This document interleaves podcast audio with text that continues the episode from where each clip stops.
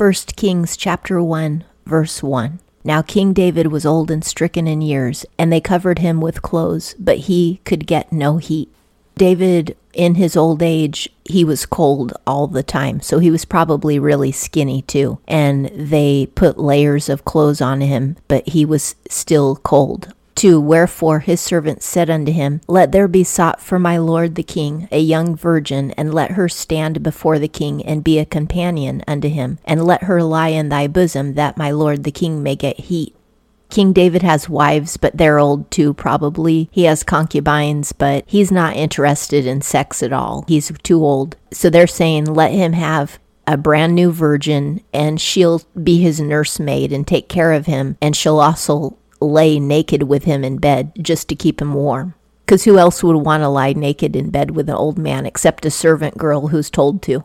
3. So they sought for a fair damsel throughout all the borders of Israel and found Abishag, the Shunammite, and brought her to the king. The Shunammite had black people in their tribe. There have been black Israelites for a really long time in history you might say, well, how can there be black Israelites? Well, the same way there can be Chinese Israelites, because it doesn't matter who your mother is in the Bible. It only matters who your father is to make you an Israelite. If a white male Israelite marries a black African woman, all of their children will be full blood Israelites. Not half. They'll be full blood because in God's law, the genealogy of the mother is irrelevant. And that's why Israelites today come from every single nation and they're all over the world. And a lot of people are Israelites and don't even know it. 4. And the damsel was very fair, and she became a companion unto the king and ministered to him, but the king knew her not that means that he didn't have sex with her. He was just too old. So she remained a virgin while she worked for the king as his companion. So she's not quite a concubine because you aren't a concubine until you've slept with a king, and she never has slept with a king. 5. Now Adonijah, the son of Haggith, exalted himself, saying, I will be king. And he prepared him chariots and horsemen, and fifty men to run before him he's really arrogant to have chariots and horsemen. Also, to think that he could usurp the throne of his father. Adonijah is the son of one of David's wives. He is the son of Haggith. He's a prince and he's a courtier in his father's court, but he has no right to be king. So, this is the second son of King David who tried to usurp his throne. Absalom had already tried to usurp his throne, and now Adonijah is going to try. 6. And his father had not grieved him all his life in saying, Why hast thou done so? And he was also a very goodly man, and he was born after Absalom.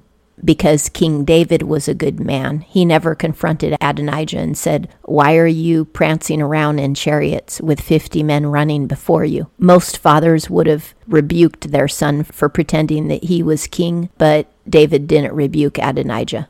7 And he conferred with Joab the son of Zeruiah and with Abiathar the priest, and they, following Adonijah, helped him. Joab and Zeruiah, who previously were behind David, are now going to betray David and help his son Adonijah become king. They probably think they're doing the right thing because David is weak and old and can't see or anything, but they're not helping the king or the kingdom or God because they have never asked God who the next king should be. That was their big mistake. When you and I make big mistakes, this is the same reason why. Because we don't ask God. We think for ourselves and try to figure it out on our own. And that is the reason that we've made all the mistakes that we've made in our lives. And here, Joab and Zeruiah, it never occurred to them to go consult the Lord. They just decided that Adonijah would be a great king.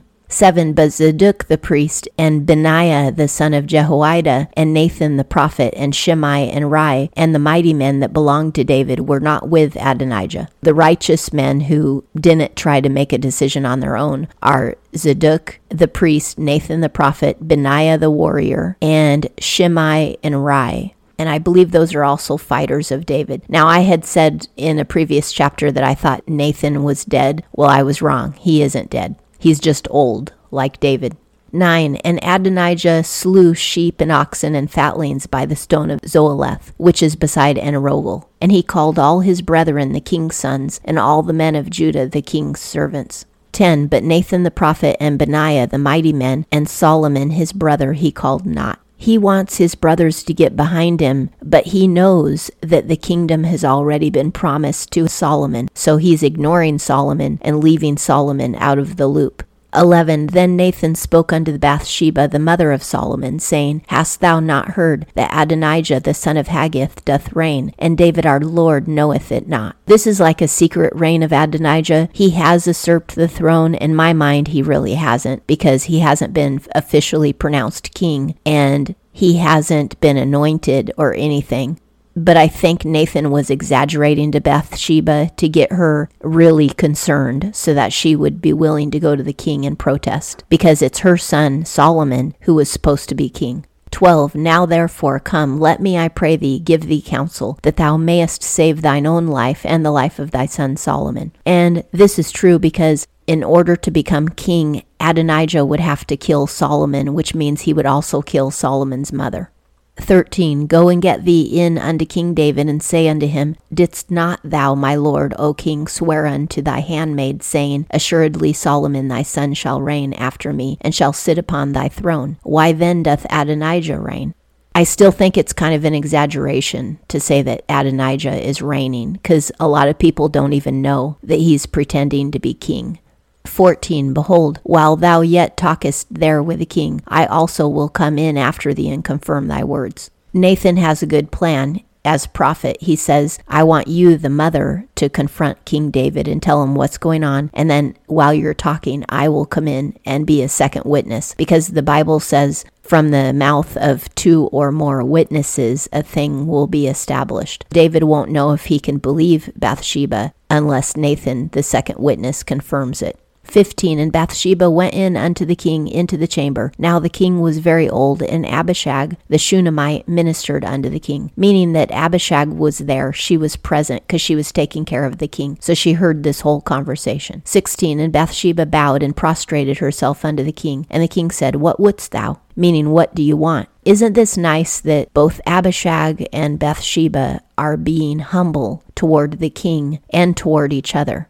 Abishag is not pretending that she's the king's wife, even though she's his closest companion at the moment. She isn't putting on airs as if she's better than Bathsheba, and Bathsheba isn't pretending that she's closest to the king, even though she is the king's wife. And it's her son who was promised the throne. Bathsheba is bowing before the king and not being haughty or proud at all toward Abishag. She recognizes that Abishag is a faithful servant just as she is. And Abishag recognizes that she's nobody's wife. She's only a servant. So I like that the two women are both being very humble. 17 And she said unto him, My lord, thou didst swear by the Lord thy God unto thy handmaid, Assuredly Solomon thy son shall reign after me, and he shall sit upon thy throne. 18 And now, behold, Adonijah reigneth, and thou, my lord the king, knowest it not. 19 And he hath slain oxen and fatlings and sheep in abundance.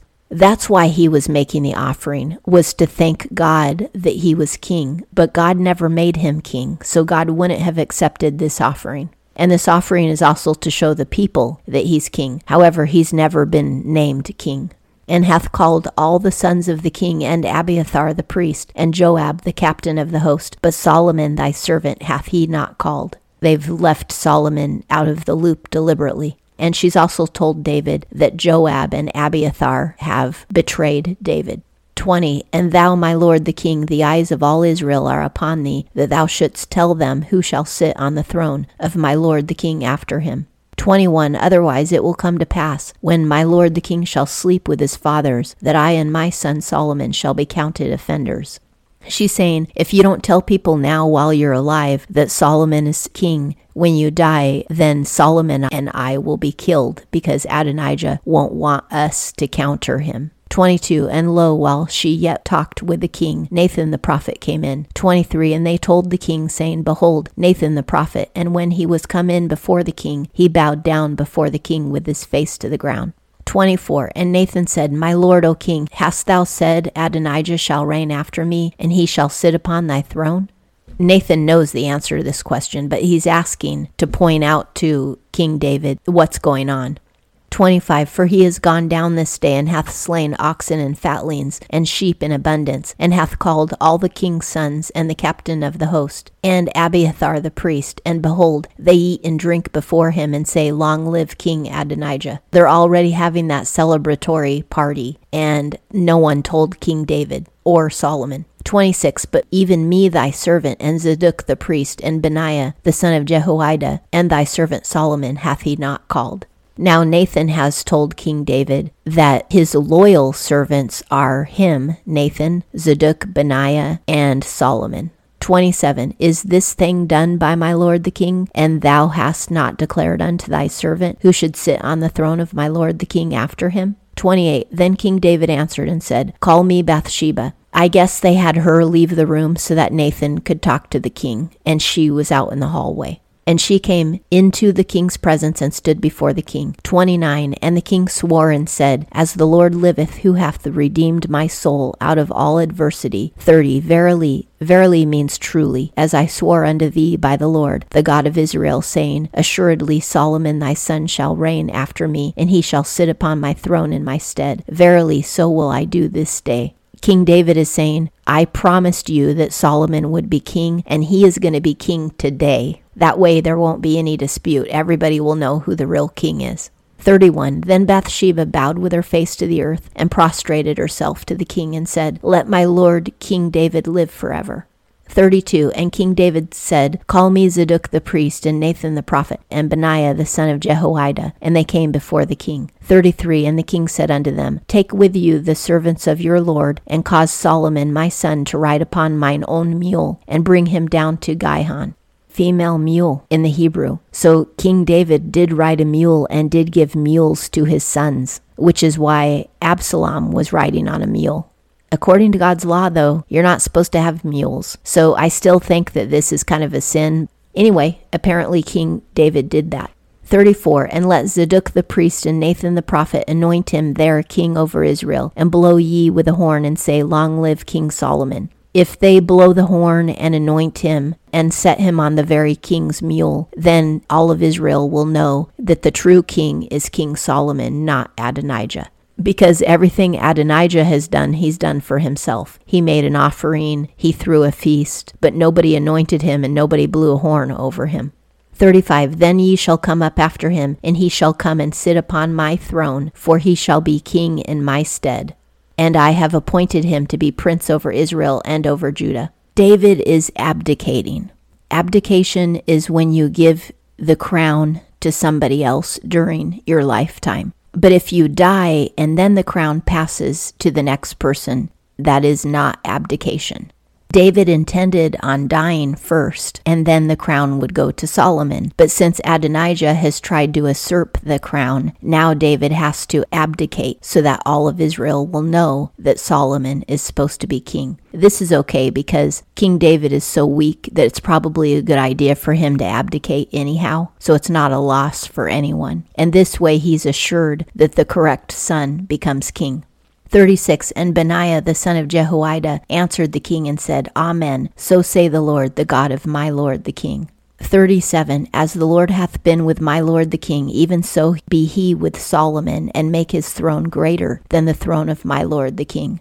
Benaiah the warrior is blessing Solomon, is saying, May his throne be even greater than his father's was. And this is an appropriate thing to say now that David has abdicated, it's not an insult to David, and it's a blessing on both of them. 38 So Zadok the priest, and Nathan the prophet, and Benaiah the son of Jehoiada, and the Cherethites and the Pelethites went down. The Cherethites and the Pelethites are the secret service and the elite forces, and caused Solomon to ride upon King David's mule, and brought him to Gihon. 39 And Zadok the priest took the horn of oil out of the tent and anointed Solomon. And they blew the ram's horn, and all the people said, Long live King Solomon. If he took the oil out of the tent, I'm assuming that was the tabernacle. And I'm assuming that the tabernacle must have been in Gihon at that point. And so that's why they went there, because you would anoint a king in the presence of the Lord, which means at the tabernacle. This way, all of Israel knows this is the real king. 40 And all the people came up after him, and the people piped with pipes, and rejoiced with great joy, so that the earth rent with the sound of them. meaning they caused a small earthquake with all of their merrymaking. And the pipes are musical instruments. 41. And Adonijah and all the guests that were with him heard it as they had made an end of eating. And when Joab heard the sound of the horn, he said, Wherefore is this noise of the city being in an uproar? So Adonijah's party is worried now because they hear something big is going on and they didn't know what it was. 42 While he yet spoke, behold, Jonathan the son of Abiathar the priest came, and Adonijah said, Come in, for thou art a worthy man, and bring us good tidings. Abiathar is the priest who betrayed David, and his son is coming in to tell everybody what's happening. 43 And Jonathan answered and said to Adonijah, Verily, our Lord King David hath made Solomon king. 44 And the king hath sent with him Zadok the priest, and Nathan the prophet, and Benaiah the son of Jehoiada, and the Cherethites, and the Pelethites, and they have caused him to ride upon the king's mule. 45 And Zadok the priest and Nathan the prophet have anointed him king in Gihon, and they are come up from thence rejoicing, so that the city is in an uproar. This is the noise that ye have heard. 46 And also Solomon sitteth on the throne of the kingdom. And now Adonijah's company has heard all the bad news, and this means that all of them are traitors. All of them deserve the death penalty. And Solomon can have all of them killed now. 47 And moreover, the king's servants came to bless our Lord King David, saying, God make the throne of Solomon better than thy name, and make his throne greater than thy throne. And the king bowed down upon the bed. 48 And also thus said the king, Blessed be the Lord, the God of Israel, who hath given one to sit on my throne this day, mine eyes even seeing it. All of this conversation between David and all these people happened while he was in bed. He couldn't get up. He was just too old and too tired and too cold. So he actually bowed his head down while he was sitting in the bed and blessed the Lord for making Solomon king. 49 And all the guests of Adonijah were afraid and rose up and went every man his way. They have good reason to be afraid because now they're officially traitors. Everybody who went to Adonijah's party is a traitor. This includes his brothers, probably. 50 And Adonijah feared because of Solomon, and he arose and went and caught hold on the horns of the altar. The altar is a place where you cannot be killed because it would defile the altar if a human is killed there because the altar is only for animal sacrifices. Only innocent blood is allowed to be poured on the altar.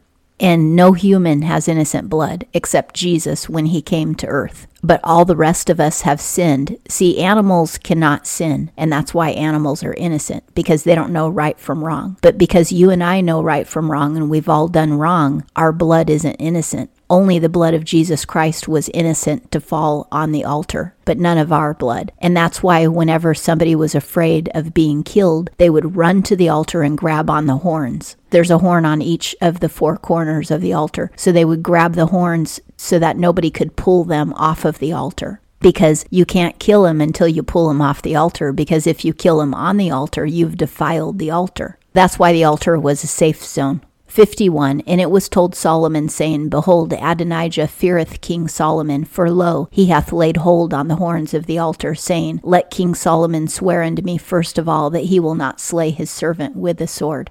Adonijah is holding on to the altar and he's willing to hold it on for days and maybe weeks until Solomon promises not to kill him. He's saying, I'm not going to let go of this altar unless I get my promise. 52 And Solomon said, If he shall show himself a worthy man, there shall not a hair of him fall to the earth, but if wickedness be found in him, he shall die. This is fair on Solomon's part. He's saying, I won't kill him now at this point, but if he betrays me from this point on, then I will kill him. 53 So King Solomon sent, and they brought him down from the altar, and he came and prostrated himself before King Solomon, meaning that he laid down on his face. And Solomon said unto him, Go to thy house. Solomon is saying, You're on a clean slate at this point. I'm not going to kill you for what you already did, but if you make any other move against me, then I'll kill you. And that concludes 1 Kings chapter 1.